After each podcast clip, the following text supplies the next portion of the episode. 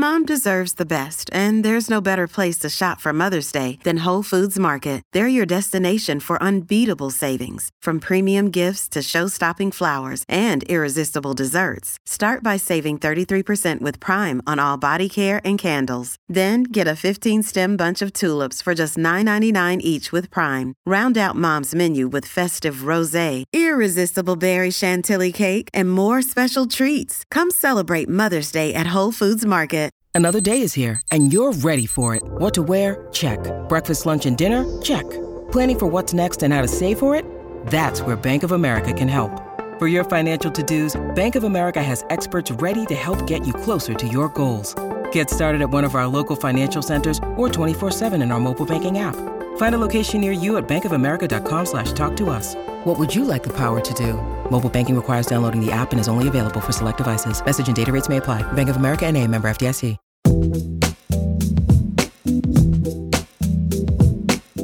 Hello and welcome to Scran, podcast passionate about the Scottish food and drink scene. I'm your host, Rosalind Erskine, and on this episode, I'm joined by Callum Richardson, owner of the multi award winning The Bay Fish and Chip Shop in Stonehaven. Callum chats about how he went from the Navy to hospitality and how his time in the armed forces influenced his business. He also talks about his passion for sustainability, which is timely given that COP26 starts soon. In fact, Callum's fish and chips will be available to delegates and world leaders, which has left me wondering what Joe Biden will think of them. At the time of the podcast, I hadn't had a chance to try Callum's fish and chips, but I went up to Stonehaven a few weeks ago and can confirm that they're absolutely delicious. Hi, Callum. How are you doing? Fine, how are you? I'm good, hi. As I said, you are um, the man behind the award winning Bay Fish and Chips, but um, can you just take us right back to the start of your career? How did you get into this business? It's quite a quite a strange circle I took. I always wanted to be in the Royal Navy and I always wanted to be a chef. So I went to the careers office when I was 15 to join up because I couldn't stand school. I'm dyslexic and it was just get me out of here. Went to the careers office and they said, You're joining as an engineer. So for me, I wasn't bothered. You know, at the time, my key key thing was I wanted to join the navy. So that was it for ten years. But in the last part, I was on a small ship. So only like thirty-five people. And I spent half my time in the galley, and I got the opportunity to leave, and I, I left and opened it. Well, I joined a fish and chip shop as a manager. Then an opportunity came along a couple of years later for me to buy my own place. So it was a rundown, bankrupt business. So it was a cheap, it was a gamble, but it was a cheap way to try um, using old equipment and stuff and just getting going, starting off on my own. And then I left there six years after and I built the Bay Fish and Chips, which was 15 years ago now. Wow. So, what was it that made you want to really join the Navy? My dad was merchant navy because he, he, wasn't clever enough to be in the Royal Navy. so we've always been. I was in Sea Cadets, and we've always been a sailing family. And I just, I just like the idea of going away around the world, seeing things. Um, and it's quite funny actually because I was in the navy. He was going around, you're trying all these different foods but your appreciation for it back then is really not so so so good. Yeah, you know, you're just thinking about I just want something to eat because I'm going out to get drunk. Whereas you know, it's a bit different now. Uh, I look back and some of the places I went in the navy and the, some of the food I had, and I thought, God Almighty, I really wasn't paying attention then. But it did. It made me understand it. But mm-hmm. traveling was a big thing for me. I wasn't going to go to college. I certainly wasn't going to go to university. That wasn't on the cards because of dyslexia. So this was kind of route to market for me. It was I had to be hands on. That was kind of where I was going. As much as uh, I didn't purposely think that, you know, but when I look back now, it was always going to be down that route. Prime example is school. Because I'm a dyslexia, I've got high IQ, but I can't put it on paper, you know. So I was in all the good classes, but I couldn't get anywhere with it and it wasn't until fifth year because of my age i couldn't leave till christmas in fifth year so it was like a wasted half year i had to go to school so i picked all the subjects that i really wanted to do not that i felt i had to do so home economics was back in there techie things and i actually it was the best year i had at school half year i had at school i actually enjoyed it but i chose what I wanted to do. so kind of that's kind of my ethos now. Where people, I see so many staff coming to my shop and a bit of peer pressure, and everyone wants to go to university. I, and I quite like saying to people, take a year out, come and work for me, and then just decide what you want to do. Pick the course you want to go on, rather than just picking a course, a trade, because I think there's a lot of pressure on people. And these are the things I learned in the Navy, but it's kind of it's helped me in a lot of ways. When I look back now, uh, how it's adapted my business mentality. It's I wouldn't have been able to do what I do now if I hadn't been in the Navy. That's fact. That was going to be my next question. What was it you learned in the Navy that kind of you can you still sort of use today? It's funny, really, because the Navy said to me, "You're not going to get any help from us because you're dyslexic. That's you've got to go in and prove yourself, or you're not coming in." So I remember when I joined my first ship, and they give you this kind of little notebook and it's full of being an engineer it was all the pipes the valves the pumps every system water fuel everything and i looked at this book and i'm like oh my god what is this this was like my worst nightmare so i knew i had to teach myself so i went put my hand on the pipe followed it along ah that's what that is ah so i memorized it and it meant that every time I was asked to do something, I knew where everything was. Actually, probably better than everyone else because I'd physically been to every part. So it was a good way of learning. So that was the start really for me. But I think one of the biggest things was I had quite a lot of different bosses over the years, and you soon see who gains respect the ones that are turning around and saying, Is everything done? Yeah, off you go, that's fine. And they knew you'd be up in the middle of the night watch keeping and stuff. And then other bosses would just be like, No, go back and do it again, do it again. But when you got woken up in the middle of the night to go and fix an engine, you knew who you were jumping out of bed for. You know, it's it, so that kind of ethos I really took on board. Another part would have been because I was 16 and I was away, uh, I would have been 17 when I was away at the Gulf War. And I was on juniors' wages, so really low wages, but doing the same job, which made it difficult because you're still living and doing the same things as all the other people that are on board with you. But they ended up, they gave me like a, a compassionate wage, so it made it to the same value as someone that was 18, which was a big difference to me. All of a sudden, it was from having like £400 to £1,000. So it was like a huge difference. So I took that ethos into business so hence why I do the living wage, because for me, a 16, 17 year old and 18 year old, they've all got the same thing. They all want to have a car. They all want to go out with friends. They all want to save for a deposit. But if you can't save for a deposit until you're 24, 25, it doesn't really fit well with me. I think you've got to treat folk fairly. So that's the things I learned really, and working hard and playing hard. So that, you know, that's kind of if you get your head down and you get on with it. And I have that ethos at work where staff, if they graft hard, you know, we we have the rewards for it. You know, and there's I like to joke around. I'm the biggest joker going, but when it's head down and crack on, you've got to do that. Hardest thing I would say though was coming out, and it's quite difficult to step into civilian life and you don't realize if you chilled it by half, you're still going to be strict. I was bad for if you don't turn up shaving, you have to go away and get shaven. Craigie, I've got a beard now. You know, it's that's that's the kind of things, you know, timekeeping, all the things that I used to have if you weren't there five minutes before. And it was and I am strict with that kind of stuff still, but I soon realized, oh, you need to calm down because these guys didn't sign up to be in the Navy. they didn't sign up to be in the forces. So that was a big thing. So yeah, just to go back, so you've obviously within your family, you said you, have got like a kind of seafaring sort of history, but was there always like a sort of love of food, or was that something that came, as you say, as you travelled around the world and eventually look back and realise you should have appreciated it? No, love of food would have been from a child. I've come from a family that always it was always home cooked food. It was very rare. Actually, a treat night on a Friday night would have been absolute junk, really. You know, that would have been mum letting you have potato waffles, beans, and bacon or something, you know. So that would have been a treat night, whereas everything else was always home cooked food. But my nana, she was in the WAFs, so the Women's Air Service, and she was a chef. So that's where my love of cooking came from because I spent a lot of time with my nana. So she used to teach you the basics like making a roux, learning how to make soups and stocks and things like that. so you spent a lot of time. You wouldn't be sitting in the, the living room watching TV. She'd have you in the kitchen stirring something, you know. But it was good because late, later on in life, you actually it wasn't a scary transition for you to do anything in your own kitchen. So the love of food was there, and also Nana used to always bring everyone together. So the whole family, you know, didn't have to be a Sunday. You know, we'd sit around the table and we'd all eat food, talk, and smile. And I used to think God, it's quite a powerful thing, food. You know, it does bring people together and it makes folk happy. And that's probably my moment of the love for food.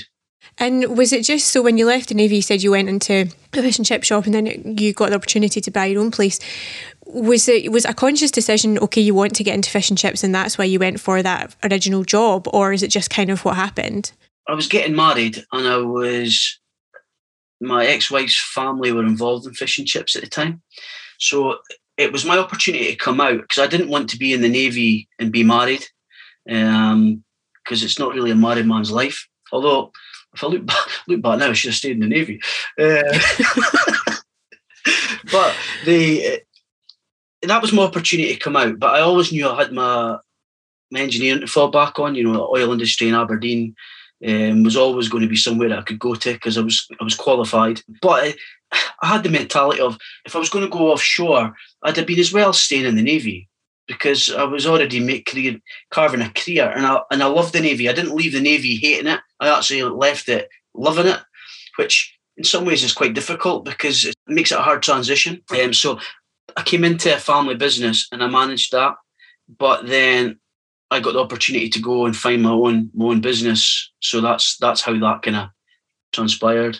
So it was a blank canvas, but it was a blank canvas with old equipment. So I'd gone from using modern equipment back to really old school stuff, but I'd used all my money to get open, and it was a case of once I get open and get somewhere. That's where the award thing came from.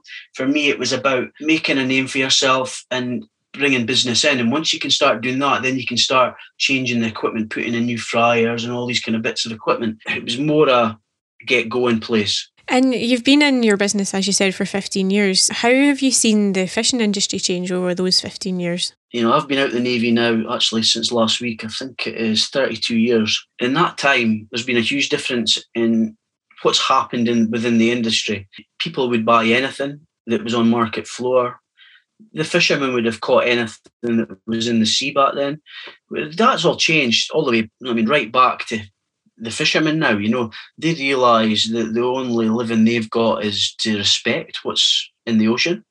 And I think it's right through the whole of the food industry. I remember a big turning point would have been had it getting MSC certification.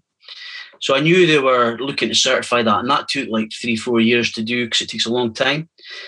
And I said to my fish supplier that I was really keen to get MSC certified when it when the fishing grounds were certif- certified. So they went for it, and I got certified straight after them. But if you ask Jamie now, he, he says it's the best thing they've done because if they hadn't done that then, they would they'd have been left behind. They wouldn't have got the contracts with supermarkets or the contracts with France and stuff when they were exporting so much fish. So it actually was a good thing for them. So I remember going to them as well, and I said, I gave them an app on their phone for the Marine Conservation Society, and it was fish to eat, fish to avoid. I said, look, when I want specials, I don't dict- I don't say, look, I want a stone of lemon sole. I say, get me what's good, fresh, in season, and a good price in the market. I don't buy by price because I think that's the wrong thing to do. You're going to pick up the wrong stuff. I buy what's in good quality and in season and sustainable. So I said to him, here's the app, you need to use this. I don't want something coming in at the shop. And at that time, cod was endangered. I said, you can't put cod down here because if I put that on, it, I says, I understand that fishermen think, well, they're allowed to catch it. But then I got caught and I says, no, I'm going to stick my ground and stick to what my beliefs are. And then the power of social media now. So, like, I'm friends with a lot of the skippers that are off the boats at Peterhead, and they'll message or send a picture on social media tagging me, Callum. That's us just hauling some beautiful North Sea haddocks. And I, I put it onto my social media, and it's it's good because you've got a kind of a real understanding of each other, and I think I think it's important. And is that you know you you mentioned sustainability a bit, and that is you know you are quite a sustainable business. What does that mean for your day to day, and why is it so important just now? I was into sustainability in my last business, but not like I am now. And if I look back to 15 years ago, I'm nowhere near what I was 15 years ago. I, I remember we were looking at packaging. I didn't want polystyrene in the business, so I haven't had any polystyrene in the business 15 years. But I was looking at packaging and I had cardboard boxes. Um, I was showing vegware and I'm like, what is that? That's real tree hugging. But it, it was because at that time, this would have been probably 13, 14 years ago, it was that they were starting up. But the customer wouldn't have understood it. They wouldn't understand that I've put 10 pence more on a portion because this box is costing me extra money.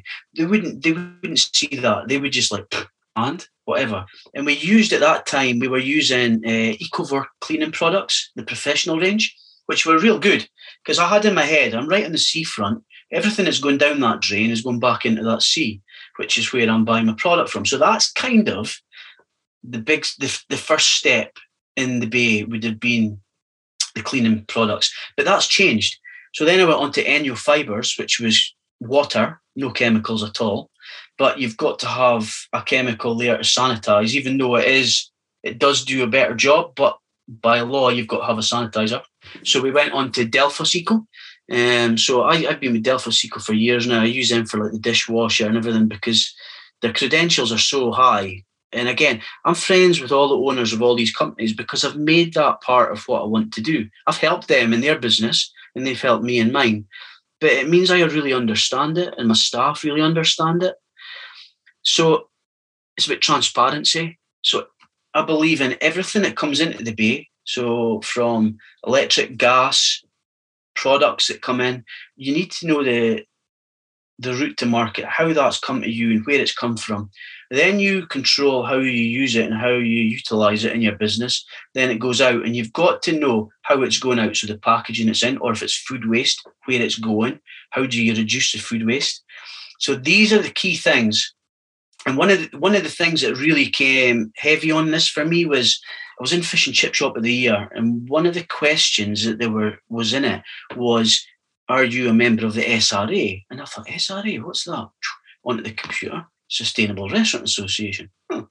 So I emailed them and asked what they were about. Do you have to be a restaurant to be in it? And they said no. So when I joined it, I actually became uh, one of the founder members of the of the SRA. And one of the questions, because they're they audit you really, it's really stringent. You know, show me proof that you monitor your electric and your gas monthly, and you have targets. Show me your food waste. And I'm like, I don't have food waste. It's takeaway. Everything goes out the door. Uh-huh. Then you open your eyes, you've got the batter scraps, you've got the potato peelings, and all of a sudden it's like, oh, so you really start thinking about what you do. So that was a big transformation for me. That that made me look at everything. Some things are expensive, but you make so many huge savings in other areas when you're being sustainable. You know, it's like the food waste bins, they are expensive. But then you start thinking, right, I need to think about how to put less stuff in that bin rather than just paying to get it uplifted. What it means to me is just being transparent right through. Yeah, and do so do you find? Um, I don't know how close you are to other fish and chip businesses, but do you find that you are quite sort of pioneering that sustainability, or, or other businesses get kind of getting there, or or the same? I know I can't say most of the shops, but I mean I go around and I, I work closely with a lot of the shops and I help advise a lot of them. There's not well in the, in the SRA I've got the highest score there is in the UK out of all fish and chip shops. There, no one would probably come close to us at all in the scoring because you know it's like electric and the gas is 100% renewable energy. You know, we look at absolutely everything and I mean everything. It's harder just now because it's harder to get the ingredients that you want to use at the moment all the time, which because of COVID and Brexit, both things together. But we we for sure are pioneering what we do within sustainability, but not just in the fish and chips, but actually in hospitality. You know, that's why we won a Cateys Award for my uh, sustainability. I remember as well the first time I was up for the awards for the Sustainable Restaurant Association. And they came to take a photograph of me outside the shop, and it was can't remember what was it. It was in the Times, I think. It was a two-page spread, and it was me and Raymond Blanc, and it had um, the Bay Fish and Chips against Le Manoir. And so I went went to the awards, and there was only 24 of us because it was small then. And I, Raymond wasn't there, but his um, his right hand man was there, and he came up and introduced himself to me. And I said, "Sorry if I've really embarrassed you by putting you in the paper next to a fish and chip shop." But they said, "No, no, no, other way around. It's an honour, you know." And that for me, it was like, "This is where I need to be." I I'd already won fish and chip shop of the year. So I'd kind of got to the top of where I could get within my own industry. It's all very well speaking out to your industry and helping them, but you're not going to gain much by that apart from an ego. And plus, everyone in your own industry generally thinks they're better than you anyway. So there's only so many times you want to tell folk what to do. But I realised there was so much more to gain by getting in amongst the Raymond Blancs, the Tom Kitchins, all these people that, you know, everyone was looking up to. And I thought, they all do fish and chips and they all ask you questions about it. So why am I putting myself down? That's just stupid. I'm going to raise the bar with fish and chips and try and get them nestled in amongst all these other brands. And that's what I set out to do. And that was kind of my journey from there on in. And it was just to prove a point that it didn't matter what you were in. My front of house at Le Manoir has to be as polite and knowledgeable as front of house at my shop. There's no difference. Customer service is the same with me as it is in a three star Michelin place. It doesn't matter. The customer service has still got to be the same. And uh, so you talked about your career in, in uh, the Navy taking you far from places, but I think your your fish and chip career has taken you quite far as well, hasn't it? You've been out to Japan and that kind of thing. Yeah, I've, I've been out to Japan now oh, 10 times. Um, working for, first time was for Hankyu department stores. So they are probably one of the richest companies in the world. Um, they own so much rail networks and everything. So they asked me to come out and do cook fish and chips. They'd never had it in the British Fair before. 50 years they've been doing it. And the food was cooked by Savoy the year before. So they said, Will you come and do a stand? And I was like, Oh dear, this was quite a task. I said, Right, okay. They were as nervous as I was because they'd not had it they didn't know how it was going to go, but they knew Japanese people love anything British, anything Scottish, and they love fish and chips because it's iconic, you know. So I said I would do it. Um, they flew me out. they said I was allowed to take someone with me, and then they changed their mind. So I went out on my own. Oh, but they didn't realise how busy I was going to be. And I just got that Navy head on. I was just grafted hard every single day. I was putting out a thousand portions on my own every day a Japanese staff with me, and in the first city they couldn't even speak uh, English, so it was kind of point and shoot and teach them. And it changed eh, again. This changed me a lot as well because you know you have a day someone phones in sick in your business here, and you think how are we going to cope? Well, I've just been to the other side of the world, cook with strange equipment in a in a like Harrods kind of level place with no one that speaks English. You know, and you know what? We, we absolutely smashed it every day. So it makes you think, right, you can do it. You just, I think tunnel vision comes into play a lot of time. Folk just get too comfy within their own environment. And again, what I noticed out there was customer service, you know. So, and this girl Shoko that worked with me the first uh, few years, and she would be like barking at everyone, oh, over there, over there, in line. Then she'd be, yes, please. How, you know, and I'm like, gee whiz, and you go into a restaurant, no matter where you go, and everyone shouts welcome, hello, and then when you leave, everyone shouts goodbye, and it's that British culture of being really reserved. You're like, whoa, what's going on in here? But then you think, God, you know what? This is really clever. You know, it's, it is good. And I said to myself, if I can come home from Japan and improve my customer service it'll improve my business. And that's kind of what I decided to do. You learn so much by sitting back and watching. And going out to Japan was ideal for that. But I went there and I worked in a few different uh, cities now. So I've done Tokyo, Osaka, Fukuoka, Kyoto, um, Nagoya, all over. And we we done the fan zone for the World Cup rugby. I've created such a network out there so that it's it's like a family quite a lot of celebrities have uh, been up and eaten fish and chips. How does that make you feel to sort of see that you know you're attracting some famous faces, and it must do wonders for you on social media and things when they post or when it gets written about inevitably. yeah, yeah, definitely. You know, again, so that's kind of what I aimed at one point was to nestle the brand in with other brands. It wasn't necessarily to become friends with these people or you know start interacting with them that just started happening. And I, I believe in organic growth. That's a, a, big thing I believe in. So not forcing something. If you force something, it's got a short term life, no matter what it is. You know, let things happen organically. If if they're going to happen, they're going to happen. A few things happened really. So like Roy uh, Ondine, Roy Brett, I became good friends with him. Stonehaven got flooded right at Christmas, and Roy messaged me and said, "Is there anything we can do to help support Stonehaven?" And I said, well, coming to the shop's not going to do anything because a lot of customers might not know you. We were busy anyway. So I didn't know how much that would help.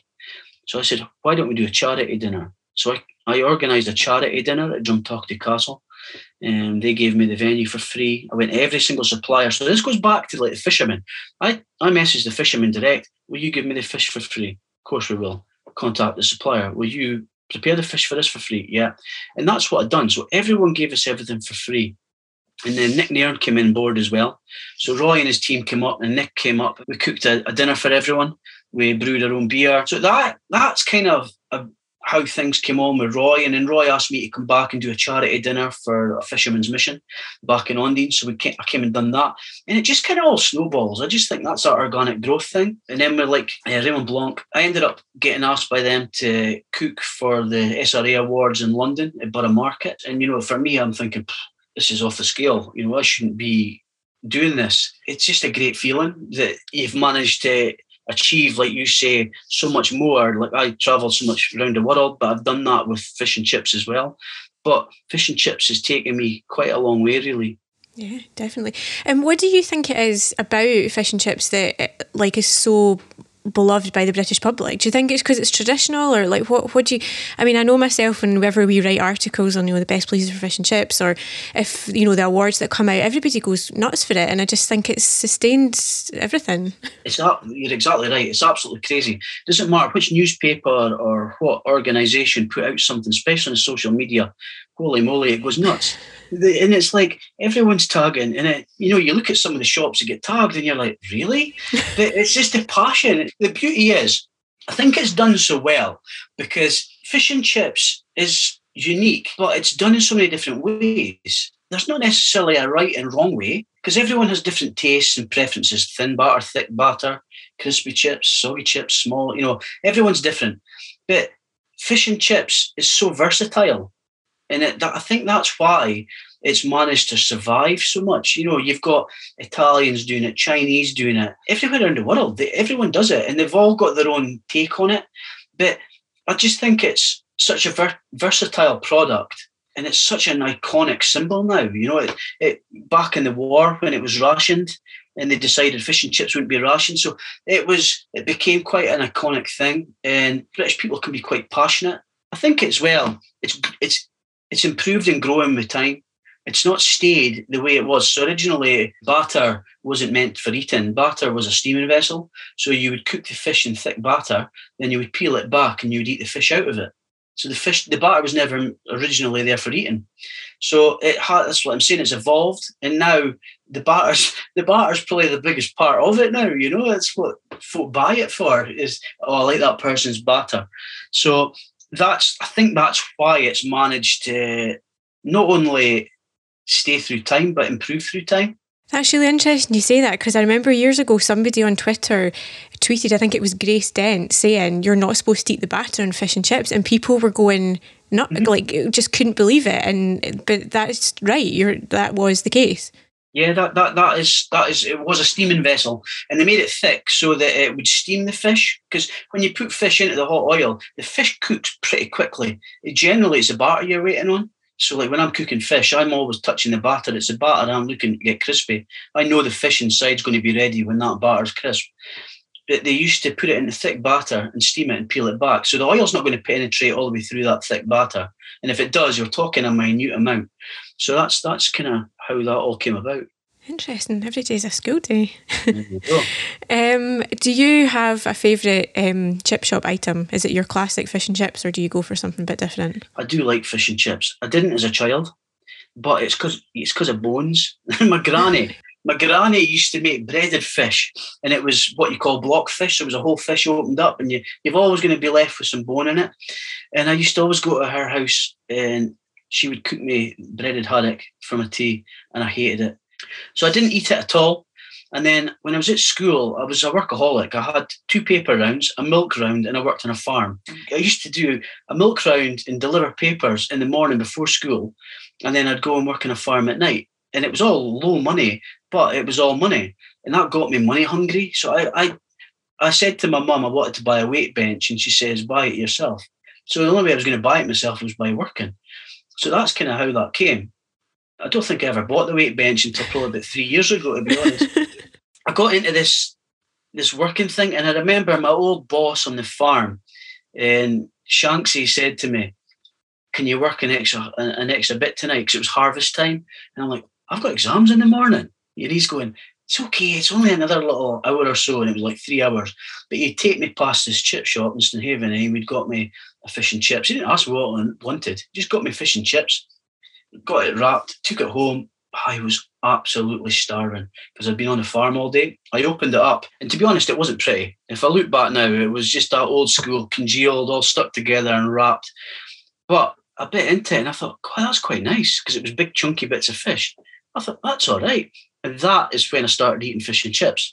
But my love for it would have been once I started understanding it. I love fish and chips, but my go-to the work would be fresh langoustines. When we get fresh langoustines, they come in live, and we, we prepare them. I just put them on the on the griddle and a little bit of salt and pepper and, and lemon juice, and I just don't think you can beat that, to be honest. Yeah, that sounds good. I definitely have to come and visit you now because I am really hungry. this is happening at lunchtime, and I yeah. yeah. um, so, what are your plans for the future? Which obviously is maybe a difficult question with COVID and Brexit and things. Are you? How are you getting on, and what do you see happening? Yeah, I would say tough question. Um, normally, I would normally say actually before COVID. Again, I'm a it's that organic growth thing again. I believe in going with the flow a bit. You can push things a little bit, but don't over push. Um, but since COVID, COVID's really changed things. I'm glad that I set my business up the way I did. So, like, we've got the Bay Fish and Chips at Stonehaven, which is my core hub of my business. And I've got the Bay on the Road fish and chip van that we do weddings and gigs and stuff with. I've got um, my own fish cakes and my own batter, which I supply to Compass Group and Foodbuy. So, like, football stadiums, I supply all the Royal Navy with our products. So, but then, then things all stopped. As soon as COVID hit, obviously all the stuff at Compass was never going to happen because, you know, apart from the forces, there was nothing happening. So I'm glad I didn't put all my eggs in one basket. I think future at the moment I've cut the hours down in the business um, because one there's not the people going about to do 70 hours trade at the moment. So we're doing 36 hours. I'm busy all in 36 hours. I close the shop at eight o'clock instead of 10. Again, there's not the people going about, but there was in the summer but I chose not to because you know what, my staff were happier going home at eight o'clock than they were at half 10, 11 o'clock. I think I'm going to stay at that. If I do open it up, it won't be past nine. I want them. St- it's important that they have a life. I had an eye opener, forced me to stop, and I was a workaholic. You know, I quite enjoyed being shut for six weeks.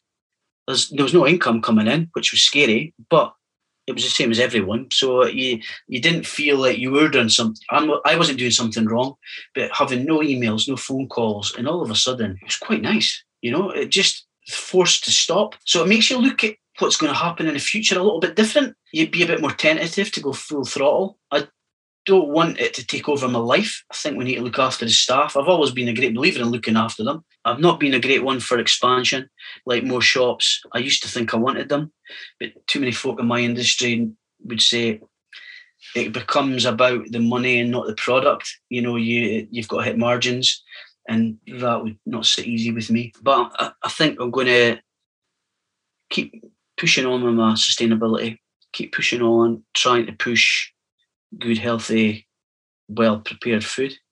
and I want to keep doing my collaborations that I do with other other chefs and other people because I think anything that you do with other people that highlights the industry. I'm not just about pushing for myself. I like to push the industry forward.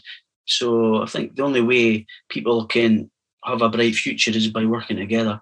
Well, that's a, a good point to um, sort of wrap up. Apart from the last part of the podcast, is a quick fire round about food, Yeah. if you don't mind. Five questions.